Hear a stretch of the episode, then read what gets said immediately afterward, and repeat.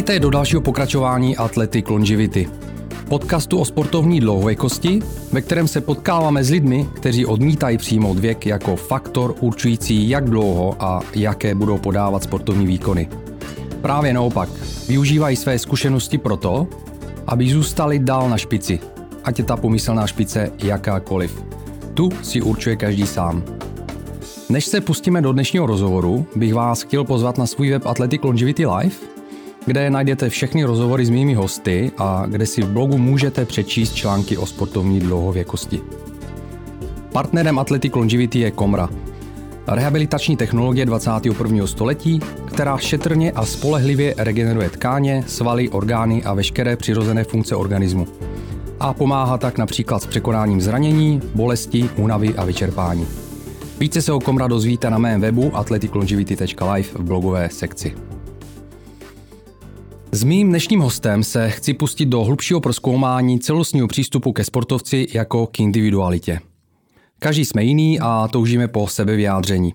Sport se tak může stát polem rozvoje naší výjimečnosti, anebo paradoxně naši vlastní vnitřní podstatu dokáže utlačovat.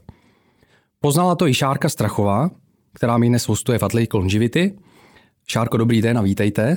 Mm, krásný dobrý den, děkuji za pozvání. Já moc krát děkuji, že jste pozvání přijala a moc se na tenhle ten rozhovor těším. Šárko, eh, vy jste 28 let eh, strávila s lyžováním, eh, z toho 15 let na vrcholové úrovni a s, mě by zajímalo, s kým a s čím dneska závodíte, když už nejste na svahu. Ne, já si myslím, že už snad nezávodím jako s nikým a s ničím, ale samozřejmě stále uh, překonávám nějaké jako, nebo hledám uh, svoje hranice a snažím se je posouvat a když už to není na tom poli sportovním, tak je to na tom poli jakoby osobním nebo pracovním, takže neustále se snažím na sobě nějak jako pracovat a zlepšovat se, i když to není vždycky v tom sportovním slova smyslu. A děláte nějaký sporty pořád? Já jsem v podstatě, když jsem ukončila kariéru na tom, v, tom, v tom březnu 2017, a tak jsem se cítila tak strašně jako vyčerpaná a unavená, a že jsem jako s jakýmkoliv pohybem a sportováním opravdu jako sekla na několik měsíců a pak jsem otěhotněla, takže tam zase nějaké jako velké sportovní výkony nebyly možné. A pak samozřejmě s tím mateřstvím se vám úplně jakoby a přeskládají priority a úplně jakoby přetočí e, život, takže tam nebylo tolik toho prostoru, ale teď postupně se snažím tomu sportu zase jako vracet, protože samozřejmě ten pohyb mi chybí, je to nejenom moje, ale naše jakoby přirozenost, takže postupně se k němu vracím. Nikdy jsem nezanemřela na jakoby pohyb venku, i když mm-hmm. to mhm. třeba byly jako procházky. Ale teď už se zase snažím trošku víc jako v létě vyrážet na kolo a teďka běhat a tak podobně takže kolo běhání, ale mm. nemáte nějakou sportovní disciplínu, ke který jste se nevrátil, ale spíš jste se začala věnovat třeba naplno. Neláká vás zase se trošku jako víc věnovat, eh, ne, že rádoby sportovním, závodnímu sportu, ale víc nějakým způsobem si něco ve sportu ještě dokazovat. A to ne, já vložně nemám jedno sportovní odvětví, kterému bych se chtěla věnovat, i když ne vrcholově, tak třeba prostě nějak víc naplno. Já obecně prostě se chci udržovat v dobré kondici, nejenom mm. pro nějak nějaký můj dobrý pocit, ale i proto, abych prostě byla uh, jakoby dobrou, dobrou mámou, která prostě je zdravá a, a vitální a prostě uh, vytváří dobrý zázemí pro celou jakoby moji rodinu a pro moji dceru. Uh, ale myslím si, že je fajn si stanovovat i nějaký takový jako trošku cíle, eh, které jsou pro vás motivací, protože prostě jen tak jako se donutit prostě si jít jako zaběhat nebo pravidelně prostě zacvičit je složitější. Takže teď jsme si uh, jakoby v práci vytyčili takový cíl, že bychom vlastně chtěli se zúčastnit Laberanu uh-huh. a na to už člověk musí se trošku jako připravit a uh, trošku jako trénovat. Přece jenom tam jsou tři nebo čtyři úseky po deseti kilometrech během během dvou dnů. A to už jako z voleje, i když jsem jako 20 let strávila jako vrcholový sportovec, úplně nedáte. Rozumím, takže se na to připravujete. No měla bych začít už pomalu, sice jako kdy, kdy, ten, kdy to, koná se to v květnu, v květnu jo. ale přece jenom jako začít se připravovat v dubnu bude pozdě, takže hmm. si myslím, že už jako bych pomalu měla začít. Perfektní, tak vám budu držet palce tady s tím. Uh, Šárko, vy uh, hodně, hodně v médiích se uh, probíral uh, váš příběh sportovní, uh, všechno, co jste zažila, všechny vaše výhry, samozřejmě i ty zdravotní patálie, který jste, kterými jste si prošla. Mně z toho všeho, když jsem si to ještě procházel a připravoval jsem se na ten rozhovor, přišlo, že jako možná jeden z mála sportovců, jedna z mála sportovkyň, jste dokázala z toho hodně těžit po stránce nějakého životního ponaučení, životní moudrosti. Tak každopádně ten sport mi dal hrozně moc. Vrcholový sport obecně, nebo sport obecně je úžasná jako škola života, ze které určitě jako těžím i po ukončení té, té kariéry. Co je důležité, je, že mnohem víc nás naučí jakoby ty, ty pády, ty překážky a obecně ta špatná období, kdy nám jako není dobře a hledáme vlastně, co jsme udělali špatně, nebo co můžeme udělat lépe, nebo jak překonat to období, kdy, kdy se nám jako nedaří, tak to nám dává mnohem víc než ty úspěchy a, a ty radosti. A já jsem vlastně v tom sportu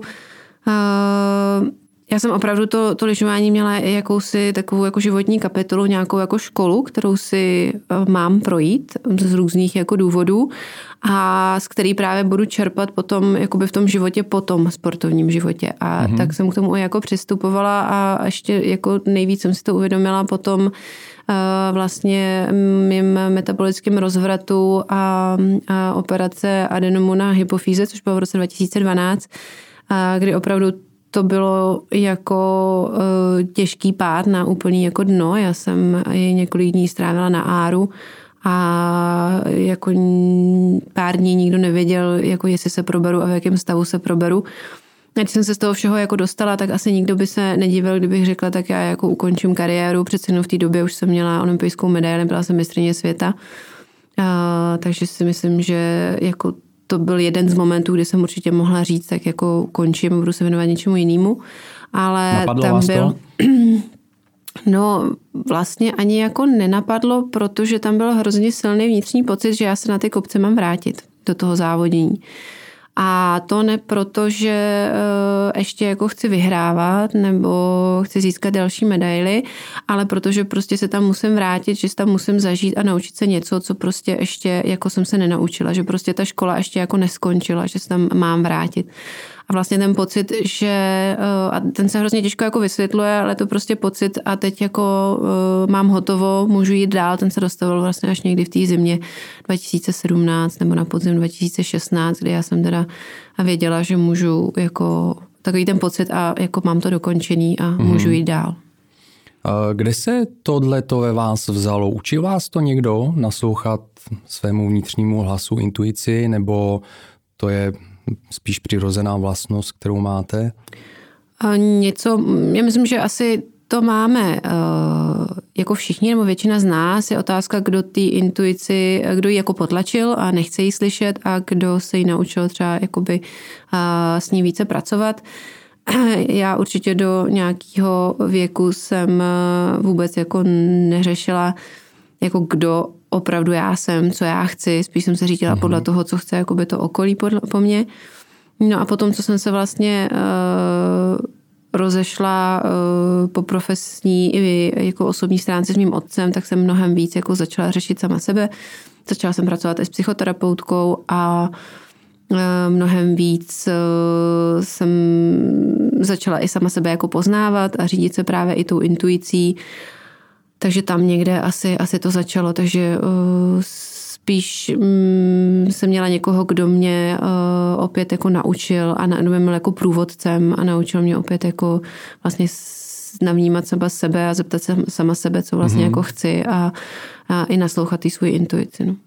Jak důležitý je takový, mít takovýho průvodce a mít opravdu dobrýho průvodce vedle sebe, aby, aby člověk byl úspěšný jak v nějaký vrcholový sportovní kariéře, ale i tak v normálním životě, podle vás? Já myslím, že jsou období v našem životě, kdy ho potřebujeme více a kdy méně a že je úplně v pořádku si o tu pomoc jako říct a požádat. A pro mě jako psychoterapeut nikdy nebyl o tom, že by mi ten dotyčný člověk řekl, co mám dělat. Mm-hmm. Naopak on vlastně a vám jenom jako pomůže vlastně se v sobě zorientovat a většinou ty odpovědi na ty otázky už známe.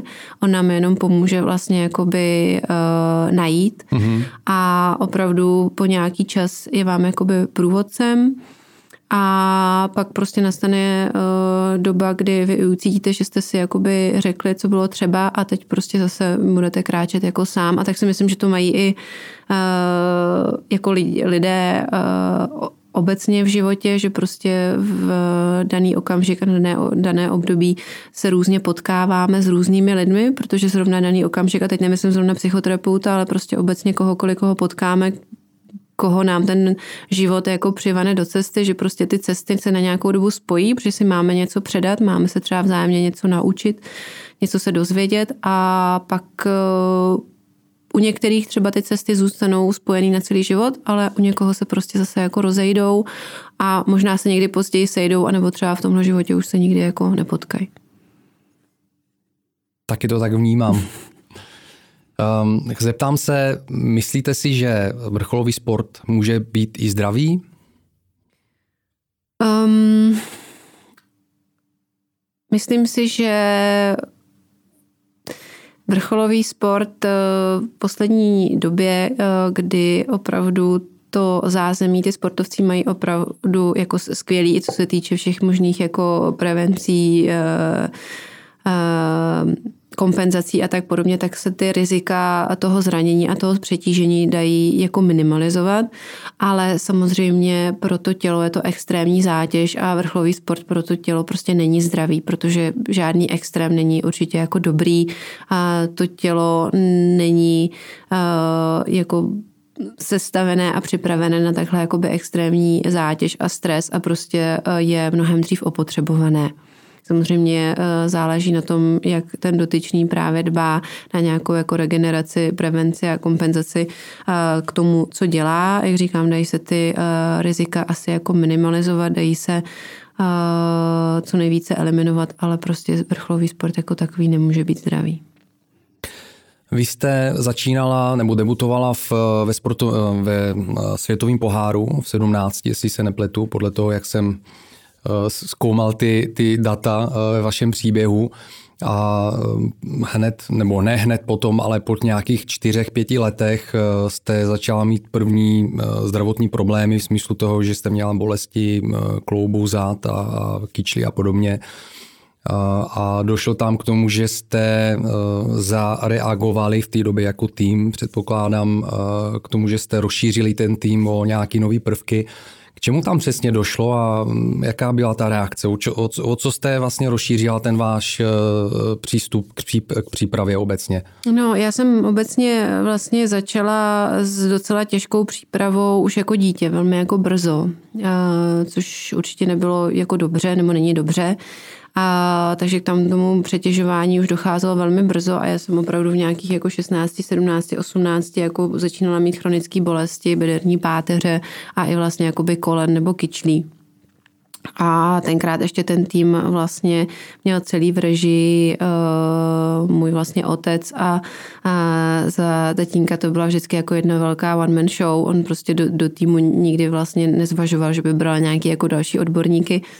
A až vlastně po čase, někdy po tom roce 2005, kdy jsem získala první vlastně medaili na mistrovství světa v tom roce, jak na seniorském bronz, tak na juniorském zlato, tak vlastně po, jsme začali rozšiřovat po intervenci teď už v současné době mého manžela, ale tenkrát mi ho přival eh, do, do života asi, asi jako osud eh, a ten mnohem víc začal vlastně, že se mi snažil se vším jako pomáhat, tak začal tlačit i na to, abych měla fyzioterapeuta, abych mnohem víc byla právě na nějakou regeneraci a eh, vlastně tenkrát jsem se dostala i poprvé k Pavlovi Kolářovi, s kterým jsme pak zůstali v kontaktu vlastně po celou dobu mojí kariéry, takže tam někde jsem jako začala spolupracovat velmi aktivně s fyzioterapeutem a celkem slušně jsme dokázali to tělo srovnat na nějakou úroveň, že ty bolesti se podařilo dostatečně eliminovat a minimálně dalších pár let jsem dokázala vlastně jako podávat maximální výkony.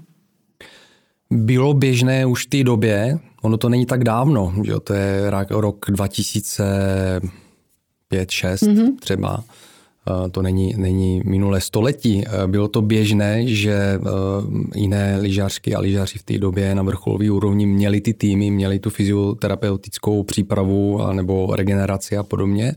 Nebo jste do toho vnesla nějakou, nějaký nový pohled na věc? Ne, naopak tenkrát už to bylo jako běžný, jenom já jsem to v tom týmu jakoby neměla, ale uh, určitě uh, ať už jako maséři nebo později pak už jako fyzioterapeuti byli jako u těch top týmů samozřejmě jako sam, samozřejmou součástí.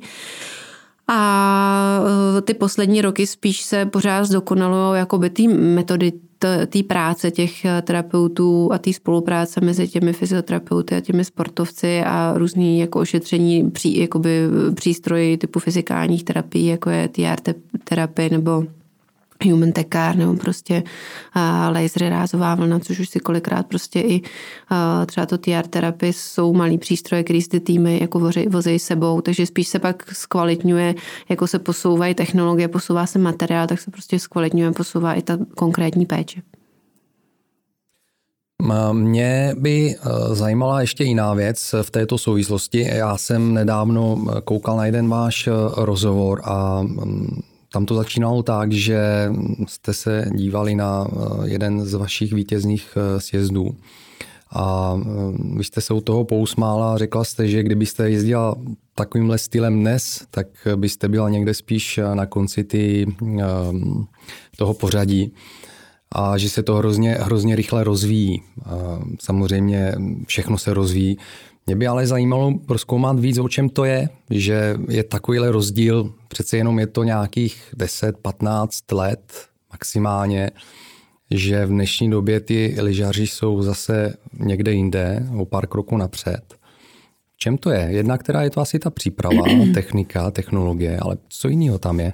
Tak jsou to neustále nás žene dopředu ta touha se zlepšovat. Pořád hledáme jako uh, už je to třeba o, o milimetrech a setinách, ale pořád jakoby jak se zrychlit nebo jak jako skočit dál nebo uh, jak se prostě zlepšit, jak posunout ty hranice. Ono to samozřejmě není vidět z roku na rok, ale já jsem s chodou okolností nedávno hledala něco, nějaký video v archivu a narazila jsem tam právě na tu moji jízdu z mistrovství 2007, kdy jsem vyhrála a to už přece, přece jenom je 13-14 let a opravdu ta, ta jízda třeba teďka mýma očima mi přijde jako hrozná. To, to prostě jako je, je, je, jako neuvěřitelný, jak jako technicky vlastně se mi vůbec jako nelíbí, ale v tu dobu prostě to byla jízda na, na titul mistra světa, to samý jako Mardy Schild, která byla tenkrát druhá velmi jako zklamaná, protože ta si tam měla jako s jistotou pro, pro zlato, tak ona se mi taky nelíbí. Prostě ten, ten posun je, je jako mm, neuvěřitelně velký. Naopak jsem zase uh, viděla jízdu potom z roku 2015, což je nějaký 6 let zpátky, kde jsem získala bronz na mistrovství světa v Creeku a už tam samozřejmě oproti tomu pojetí, jak je to dneska, není vidět takový rozdíl. Ale samozřejmě závodník se snaží zlepšovat, vývojář ve firmě se snaží zlepšovat liže, boty, ten materiál, trenér neustále kouká, jak tu um, jízdu, uh, aby, jak ji zlepšit, aby byla dynamičtější, aby ta stopa prostě byla kratší, co k tomu ten závodník potřebuje, jestli potřebuje uh, natrénovat víc dynamiky, víc síly, víc obratnosti. A, takže všechno nás neustále jako žene dopředu. Já si myslím, že uh, ty zlepšení už nejsou tak jakoby skokový, opravdu jsou to milimetry a jako setiny, ale neustále to tam je. A samozřejmě vždycky, když se podíváme s odstupem pár let, tak i like může ten, ten rozdíl vidět. Asi když se podíváme, jak se hrál tenis před 15-20 lety Určitě, a jak se, jak se hraje teď. A, takže to, ten tlak na to zlepšování tam je neustále otázka, kde je ta hranice jakoby toho lidského těla, no to kam se až zeptat. se budeme moci jako zlepšovat. Pořád, pořád to ještě jde, ale myslím si, že stejně budeme muset jako dosáhnout nějakého jako limitu. Já nevím, jestli pořád ještě jako i na, na mm, sprint 100 metrů prostě pořád ještě se to můžeme jako zlepšovat a zlepšovat. U toho lyžování a tam je to spíš o tom jako vizuálním pohledu, že prostě vidíme, že ta jízda se jakoby je dynamičtější, že je rychlejší, že třeba tak, jak jezdili před pěti lety chlapy, tak podobný pojetí teďka mají ženy, že jakoby jsou v jejich závěsu ale těžko tam je to jakoby změřitelný. Samozřejmě pokud jsou někde světové rekordy jako ve skoku v běhu, tak tam se to asi dá více doměřit, ale myslím si, že prostě do nekonečna to nepůjde. Vy jste zmínila uh, ten sprint a já hmm. jsem tady měl uh, Honzu Velebu před několika měsíci a bavili jsme se právě o tom taky. Já jsem se optal, kde podle něj jsou ty hranice těch 100 metrů a On říkal, že si pořád myslí, že se to dá dál posouvat a že to je skutečně o tom, že tak nějak jsme se shodli, podle mě, že to je hodně i v té hlavě, že lidi si dokážou představit, že je něco možného a, a vždycky nějakým způsobem vytvoří tu realitu, že se najde ten člověk, který to posune dál. No, každopádně ta psychika uh, jde ruku v ruce s tím, jakoby s tou fyzickou částí a bez toho to nejde a uh, myslím si, že to vždycky bylo tak. Samozřejmě jako ty uh, top výkony a ty mistři světa a, nebo medailisté a olympijští vítězové uh, pokud nám můžeme jako tělo mít vytrénované, jak chceme, ale pokud tu danou chvíli nám to ta hlava jako nedovolí, tak uh, prostě jenom těma svalama uh, to nepřekonáme, jo, nebo ne, neutáhneme. Takže uh, ta hlava je naprosto zásadní a, a když to srovnám jakoby v, nebo v tom lyžování, tak v ten daný den, kdy se jede ten závod, tak tam je určitě 5, 10, 15 jako závodníků, kteří v tom tréninku klidně jeden druhýho můžou porážet. Prostě technicky i materiálově jsou na tom tak, že jako můžou vyhrát. Můžou ten den být ten nejlepší. Ale jestli opravdu jako vyhrajou nebo budou na těch stupních vítězí, vítězů, tak to je o tom, co jim ta hlava ten den dovolí. Jo, takže v ten, ten samotný den už je to vlastně, bych řekla, z 90% o té hlavě, o tom mentálním nastavení, o tom, jestli si věříme a jestli jako na tom kopci nebo na té sjezdovce odevzdáme to, co jakoby umíme a pokud ta hlava prostě nefunguje, což je velký, jako ta, ta psychika je jakoby vel, velký hráč v tu v danou chvíli, tak eh, prostě nezmůžeme, nezmůžeme nic, můžeme mít natrénováno, co chceme, můžeme mít nejlepší liže, ale v ten daný moment to je všechno o hlavě. A jakou roli v tom hraje srdce? To si myslím, že jde jako v těsné blízkosti nebo v těsné spolupráci s tou hlavou. Já tu beru prostě uh, srdce a ta hlava, teď nemyslím um, Nemyslíme srdce jako orgán, jako, samozřejmě. No, myslím, myslím jako nějakou tu naší jako um, jako v ní, v ní to, to, to, to, jakoby to mě vevnitř. Uh-huh. Uh, teď nemyslím to přemýšlení, ty myšlenky, protože ten, ten mozek naopak a to ego, protože to nás může jakoby naopak brzdit. Ale uh, to stát si na tom startu jako za sebe, uh, s možná i s tou láskou a s tou radostí k tomu sportu, že do toho jdu právě, protože si to chci jakoby vychutnat tu jízdu, protože mě to baví, protože se na to těším a ne proto být ve stresu, jestli jako zrovna já dneska zajedu ten nejlepší čas. Takže pro mě jakoby ta hlava um, a ta, to nastavení mentální není ve smyslu právě jakoby těch tisíce myšlenek, které nám tam jako lítají a toho našeho jakoby ega, ale možná víc jakoby přesahu do toho srdce, do toho dechu, do toho jako napojit se na sebe sama v tu danou chvíli na ten přítomný okamžik. Já nevím, jestli jste viděl um, film uh, Pokojný bojovník. Viděl, viděl, ano. Takže přesně takové to, kde jsem tady, kdo jsem já, kde, nebo uh, kdo jsem tato chvíle. A tak to je přesně vystihuje asi to, co, to, co myslím. Uh-huh. Někdo tomu možná říká dostat se do flow, teď je to hodně, hodně takový cool, modný výraz. Ehm, mě by, mě by zajímalo, jestli když jste, uh, mluvila jste o egu, Mm-hmm. Jo, mhm. já si dokážu představit, že možná to vím z vlastní zkušenosti, že když člověk opravdu se snaží mm, podávat nějaký výkon s tím egem přítomním, aby to ego, dejme tomu, řídilo ten proces, tak většinou si myslím, že to nedopadne dobře. A podle mě to je právě to flow, když třeba si dokážu představit, že jedete z toho svahu a teď tam vůbec žádný myšlenky v tom nemůžou být, že jo, to je o tom myšlenky brzdí. Vypnout. Myšlenky jo, brzdí. takže ono zase, když to budu převádět na ten svůj sport, tak eh, ještě na startu si jako říkat eh, tamhle v té bráně si jako musím dát pozor a, a že musím dávat rychle jako z hrany na hranu a, a kolena tlačit dopředu, tak e, to vlastně je úplně jako nesmysl, protože prostě tu danou chvíli, co mám natrénováno, to mám natrénováno a v tu danou chvíli e, v té jízdě použiju stejně jenom to, co už mám zautomatizovaný. To, co dělám prostě automaticky, to, co to tělo má naučený. A cokoliv, na co v tu danou chvíli ještě jako myslím, že musím dělat, tak mě brzdí jo, protože to, mm-hmm. to přemýšlení zpomaluje. A, takže ideálně uh, se postavit do té startovní brány, nadechnout se toho krásného jako vzduchu, navnímat třeba, jak nám uh, buší srdce, jak navnímat, jak jako vdechujeme a vydech, vydechujeme ten studený vzduch a vydechujeme jako zpátky teplý, porozhlídnout se uh, po té nádherné přírodě a prostě počkat na ten povel a jet. Vůbec o ničem nepřemýšlet, spolehnout se a věřit tomu tělu, že to prostě umí a že to zvládne. To je přesně ono, na co jsem chtěl narazit. Já jsem, eh, to mi připomnělo zase jednu knížku, kterou jsem četl před rokem asi, eh, která se jmenuje, nevím, jestli neznáte, Vnitřní hra tenisu.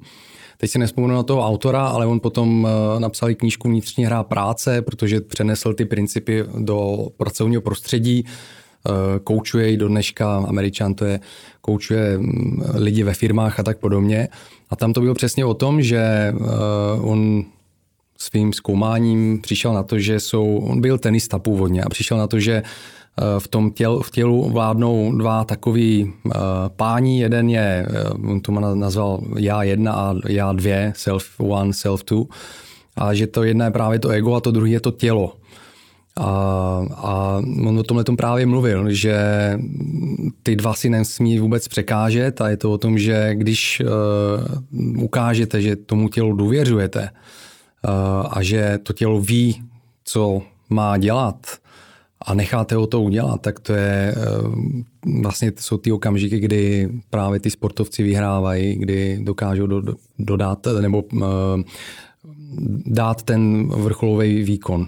Ono naše tělo obecně nejlíp ví a je, bylo by fajn, aby jsme mu mnohem víc naslouchali a protože ono nám i průběžně dává různé jako signály. Ono nás jako varuje, že něco není jako v pořádku a dává nám najevo třeba, že máme něco změnit nebo že máme zpomalit a nejdřív to zkouší tak jako jemně, že třeba nás trošku bolí hlava nebo jako máme rýmu a, nebo prostě necítíme se unavení, ale my když to jako, ne, jako nereflektujeme, nerespektujeme, třeba nespomalíme, tak ono musí jako přidat. Tak mm-hmm. pak třeba může dostavit nějaká jako vážnější nemoc nebo třeba i zranění, protože to tělo prostě, e, když nenavnímáme to, že máme zpomalit nebo zastavit, tak ono si najde jako nějakou cestu, jak nás zastaví prostě. Takže myslím si, že by nám všem uh, určitě prospělo, kdyby jsme našemu tělu mnohem víc důvěřovali, nejenom sportovci, ale obecně všichni a naslouchali tomu, co nám chce říct, protože naše tělo opravdu, naše tělo a naše srdce nejlíp ví. Mm-hmm. Já si dokonce myslím, že to je tak, že uh, srdce, tělo, mozek, intuice, jo, to jsou takový čtyři možná hlavní centra, uh, podle kterých bychom se v různých situacích měli řídit a myslím si, že člověk by měl dokázat rozlišit, kdy který poslouchat. A, a pak, pak si myslím, že se mnohem eh, lépe dá žít.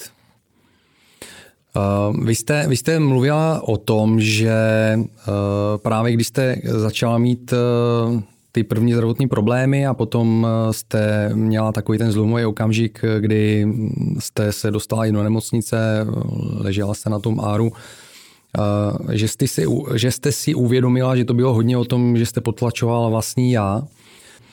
Jak jste, jak jste to prožívala? No já si myslím, že v podstatě to, co se stalo v tom roce 2012, eh, že bylo pouhým jako závěrem a vyvrcholením toho, co probíhalo jako předtím.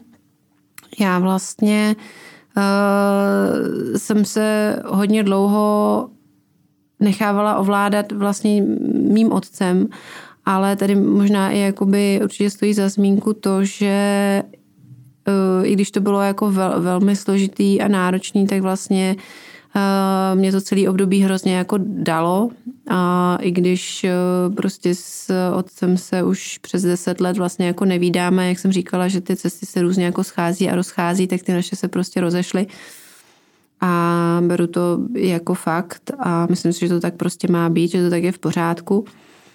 A někde kolem toho roku 2009-2010 já jsem si začala, nebo možná už jakoby dřív, možná kolem roku 2007-2008, jsem si prostě začala uvědomovat, že uh, jsem jako hrozně nespokojená a nešťastná v tom, v té situaci, v jaký jsem, že prostě mám pocit, že mě neustále někdo jako ovládá, že nedělám to, co já chci, že nemůžu být sama sebou a spoustu věcí se mi jako nelíbilo. Začala jsem se z toho jako vymaňovat. Uh, potom to teda vyústilo v ten rozchod vlastně náš, uh, jak profesní, tak hlavně i jako osobní a následovaly vlastně dva roky, kdy já jsem začala teda objevovat, jako co chci, kdo jsem, spoustu věcí jsem si jako začala uvědomovat a uh, ten metabolický rozvrat já jsem brala jako něco, že to tělo potřebovalo se úplně jako odpojit na nějakou dobu a vlastně si i srovnat teda, co, co jako chci dál, jestli tady ještě jako chci být, nebo už tady jako nechci být a jestli tady chci být, tak eh, jak si to vlastně ponovu nastavit a, eh, a jakým směrem se jakoby eh, vydat. Takže pro mě to byl opravdu takový jakoby velký restart a jsem za to vlastně jako hrozně ráda a paradoxně i na to období vlastně hrozně ráda jako vzpomínám. Jo, ono ve finále to bylo skoro mnohem horší pro to moje nejbližší okolí. Tenkrát teda pro mého přítele, v současnosti už manžela, který vlastně opravdu nevěděl, jak to celý dopadne a byl mi opravdu jako nejvíc na blízku. A já v tu samou chvíli asi už jsem si tak jako někde něco jako rozmýšlela, jak to udělám, nic mě jako nebolelo v tu danou chvíli. A potřebovala jsem asi prostě se úplně jako na chvilku odpojit od všeho. Dalo se tomu předejít, tomu zlomu? Myslíte si zpětně, když se na to podíváte, že to mohlo dopadnout jinak a líp, kdyby se něco udělalo jinak, anebo to mělo dopadnout takhle? No já si myslím, že to mělo dopadnout takhle, uh, protože kdyby to nemělo, tak by to nedopadlo. Já si myslím, že prostě co se děje nám, tak se děje z nějakého důvodu a když danou chvíli třeba nechápeme vlastně, proč se to vůbec nám jako děje, nebo nechceme to tak, tak uh, postupem času se ukáže, uh, že to tak bylo jako správně a mělo se nám to stát. Eh, samozřejmě jako s, eh, tam nej, největší jako problém byl, že eh, mě se vytvořil nějaký jakoby adenom, nějaký útvar na hypofýze a ten adenom, jak se zvětšoval, tak tu hypofýzu jako utlačoval a ta postupně vlastně úplně přestala fungovat a hypofýze, jednoduše řečeno prostě břídící jednotka našeho těla, a když přestane fungovat, tak nám mm, začnou selhávat jako prostě základní životní funkce. A samozřejmě, když by se přišlo na to, eh, že tam ten adenom na té hypofýze je o něco dříve, tak by vůbec nemuselo dojít k tomu metabolickému rozvratu a rovnou by šla jakoby na tu operaci, kde byl ten adenom jakoby odstraněn.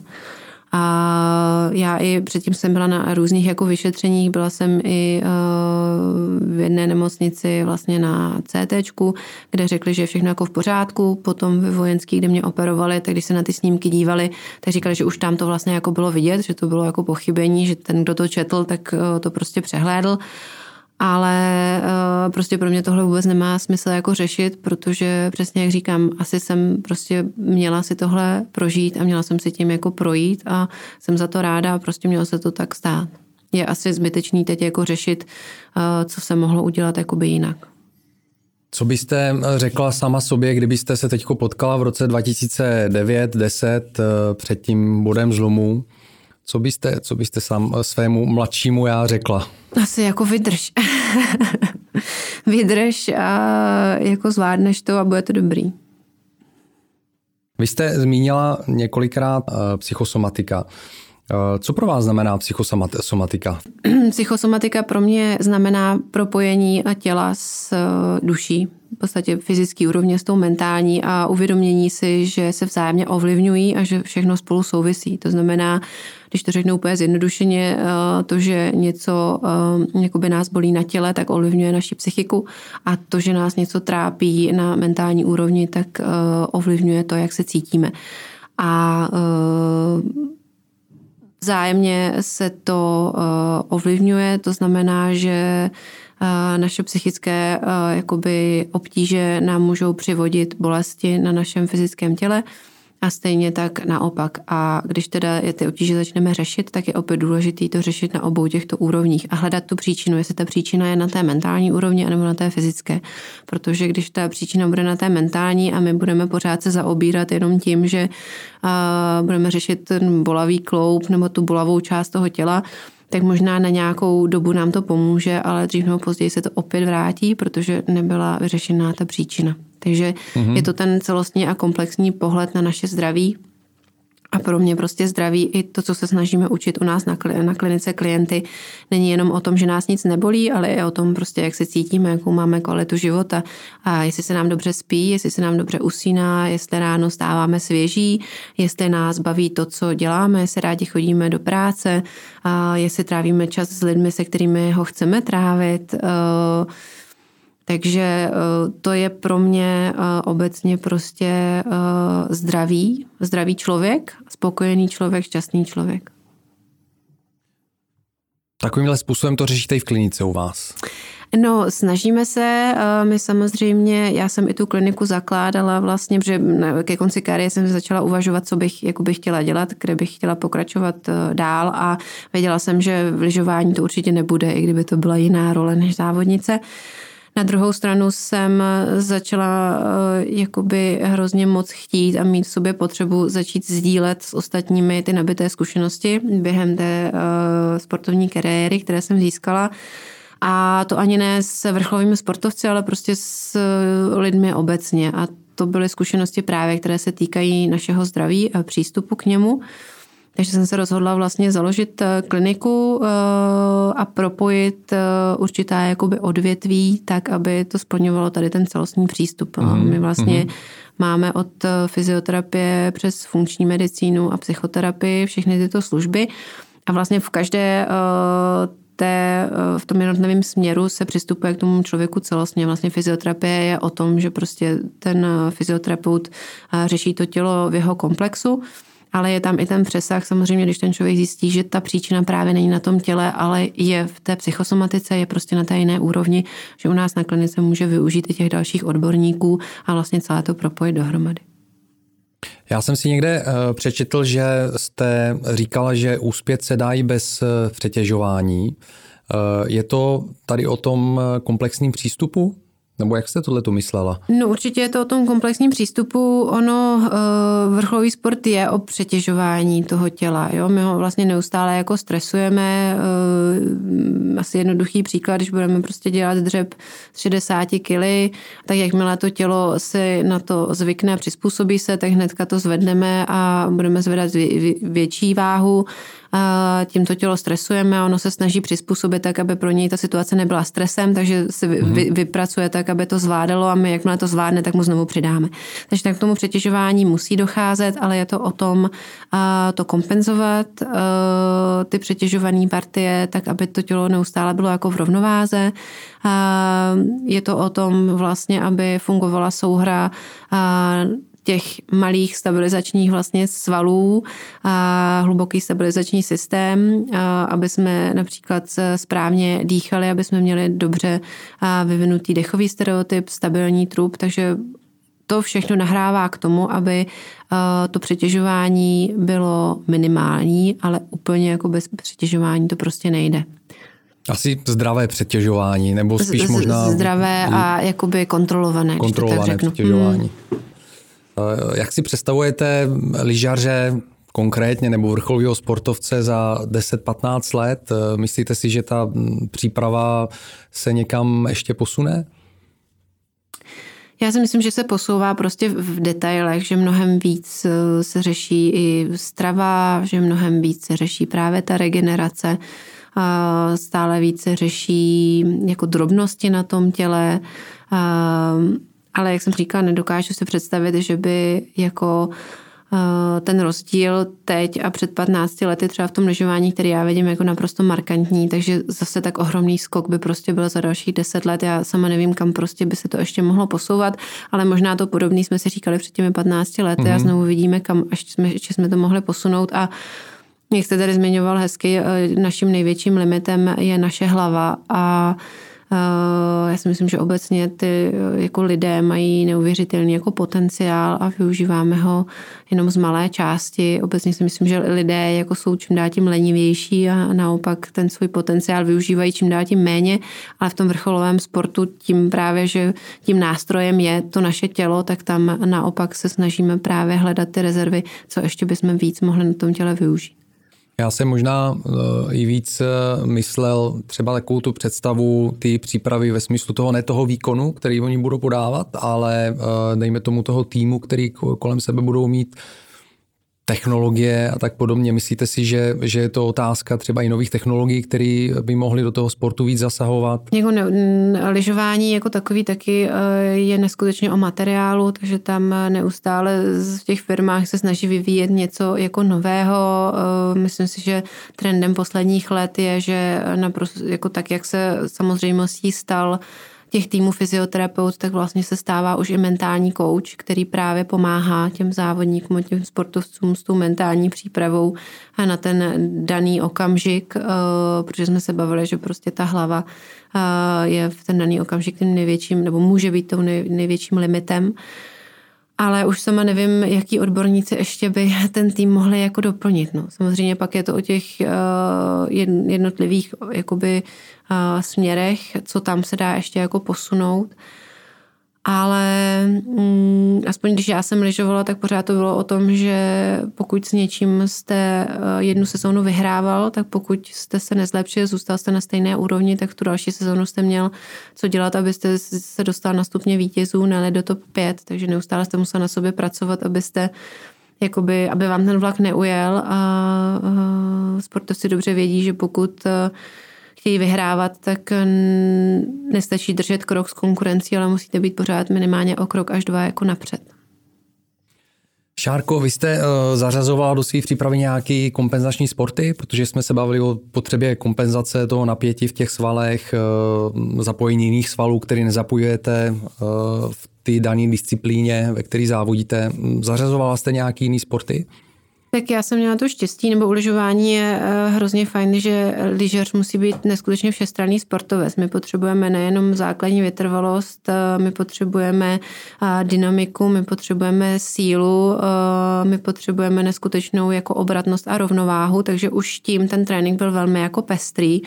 A my jsme třeba přes to léto, já jsem dělala sporty od jako uh, kajaku na jezeře, přes jako cyklistiku, feraty, lezení jako po stěně, uh, běhání, bruslení, takže i pro mě, jako pro toho sportovce, to byla vlastně zábava, protože ten trénink byl jako velmi pestrý a ty samotné kompenzace uh, potom se řešily především v rámci té fyzioterapie, takže pro mě u, u, jakoby součástí toho tréninku vlastně bylo i třikrát až jako čtyřikrát vlastně v týdnu uh, hodina až dvě jakoby práce s fyzioterapeutem, kde jsme mm-hmm. teda mhm. pracovali nejenom jakoby na rozvoji té vnitřní stabilizace a síly, ale i na té kompenzaci a toho, když byly nějaký prostě svalový partie z té posilovny, kde se samozřejmě uh, zvedají těžké váhy a zapojují se hlavně ty velký svalový řetězce, tak jsme kompenzovali, aby právě nedocházelo pak k nějakému přetížení.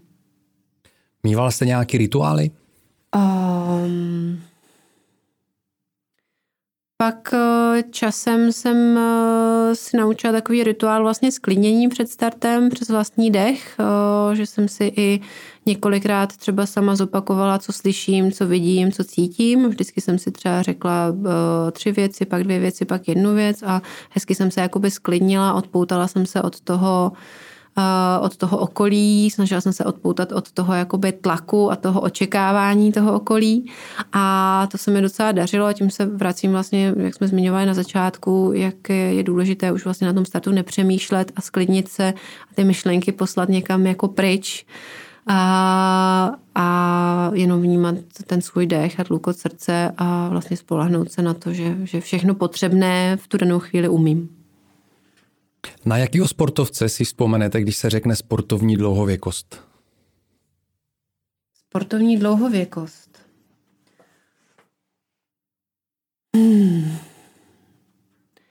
No, je pravda, že mezi lyžaři uh, se uh, ten, uh, ten věk odchodu do sportovního důchodu je docela vysoký. Jo, že my možná i tím, jak jsem říkala, že a ten sport je hodně jako všestraný a že nejsme tak zničení, protože mezi muži a často jsou tam i věkově 35, 36, 37 let a u těch žen většinou ty odcházejí, když chtějí, když chtějí založit rodinu, takže tam a i u toho vrcholového sportu zůstávají docela dlouho. Ale uh, já myslím, že určitě řada men, jako sportovců, kteří ukončili svoji kariéru, ale vlastně aktivní zůstali jako uh, po celý život. Já nevím, teď mě třeba uh, z první napadla Květa Jariová Pecková, která prostě, uh, co jí znám, tak je neskutečně jako vitální a a pozitivní a myslím si, že s sebou nese jakoby celý život takový um, to, co nás ten vrcholový sport naučil a myslím si, že takových jmen je jako celá řada. To si myslím, že je docela dobrý příklad. Eh, to je taky jedno, jedno z jmen, který mě, který mě tady z české scény eh, hodně často napadají. Samozřejmě tady je eh, takový ten symbol ty dlouhověkosti je Jaromír Jágr, si myslím, ale... Já jsem to myslela i s přesahem, ten vlastně ještě pořád se tomu vrcholovému sportu jako věnuje, ale ano. já jsem to myslela i teďka s tím přesahem, že vlastně i těm sportovcům se povedlo vlastně věnovat se několik desítek let vrcholovému sportu, pak vlastně tu kariéru ukončit, ale ještě dál vlastně si zachovat eh, tu vitalitu, nebýt tím sportem jakoby zničený. A kromě květy mě třeba napadá, nedávno jsem potkala Patrika Bergera, mm-hmm. a, který takhle vlastně se vel, velmi aktivně pořád věnuje jako různým pohybovým aktivitám a, a jezdí na kole a a rybaří a leze po horách, takže to mi taky přijde takový hrozně fajn. U toho Jaromíra Jágra jsem sama zvědavá, až skončí, a co ho bude čekat potom, jak vlastně bude pokračovat po, po tady té kapitole svojí hokejové aktivní. Já jsem tento podcast zakládal právě s tím, že bych chtěl dát inspiraci lidem, kteří Eh, jednak byli úspěšní na tom profesionálním poli a potom eh, odešli a zůstávají dál aktivní, ale i lidem, kteří jsou vedle zaměstnání aktivní a dělají nějaký sport a snaží se udělat na svý špičkový úrovni. A, a myslím si, že je to, že je to tady o tom, jo, že každý vlastně z nás se snaží nějakým způsobem uh, si udržovat na nějaký svý špici a posouvat se dál a právě takovýhle příběhy, ehm, zvlášť těch sportovců profesionálních, kteří odešli a zůstali aktivní, jsou hodně, hodně inspirativní. A mě by, mě by zajímalo ehm, jako takovou závěrečnou otázku, co byste poradila takovým lidem, kteří právě chtějí, chtějí třeba i začít se sportem 50, 60 i dál a chtějí dosahovat nějakou svoji špici a, a posouvat se dál. Jaký byste mohla mít hmm. pro ně vzkaz? Tak já myslím, že se sportem nikdy není pozdě začít. Uh, určitě bychom měli se rozhodnout pro sport, který nás jako baví a bude nám dělat radost a uh, je úplně jedno, co to je. Jo? Někdo může začít prostě jako uh, rychlejší, aktivnější chůzí nebo procházkama, ne každý musí hned začít lézt jako na stěnách nebo, uh, nebo bruslit, takže obecně si myslím, že je hrozně důležité pro naše zdraví uh, se udržovat jak po té fyzické stránce, tak po té mentální. Neustále si klás nějaké jakoby třeba i malinký dílčí cíle, a, které nás tak nějak jako budou motivovat a o které budeme usilovat, které nás budou naplňovat. A uh, myslím si, že je důležité právě uh, jít krok po kroku, ne, ne, nedávat si ty cíle příliš vysoké, protože pak se třeba nám nějakou chvíli může stát, že jsme mysleli, že je naplníme rychleji, nebo uh, že nám to půjde s nás, takže dávat si, uh, radovat se z každého jakoby dílčího úspěchu i neúspěchu. A hlavně vlastně neudělat, jakoby nebát se uh, udělat chybu, nebo nebát se uh, něco vyzkoušet nového, jo, protože určitě to, že jsme to vyzkoušeli, toho určitě nebudeme litovat, maximálně můžeme litovat toho, že jsme to nevyzkoušeli, nebo že jsme se nerozhodli uh, jít do něčeho nového, takže uh, za mě je hrozně důležité a především i s eh, narůstajícím věkem mít něco, co nás neustále bude jakoby udržovat bdělými a bude nás motivovat vlastně a nejenom se hýbat, ale i přemýšlet a mít pořád nějakou jakoby životní náplň, která nám bude dávat smysl a bude nám dělat radost. Skvělý slova na závěr. Eh, Šárko, moc krát vám děkuju za hostování. Eh, přeju vám hodně štěstí s klinikou i v životě, ať se vám daří. A doufám, že v budoucnu si opět někdy popovídáme, třeba na nějaký jiný téma a ještě jednou děkuji za hostování. Já moc děkuji za pozvání a za příjemné povídání a doufám, že se vám to všem bude hezky poslouchalo. Děkuji. Hezký den. Díky. Děkuji, pokud jste si poslechli tento rozhovor až do konce.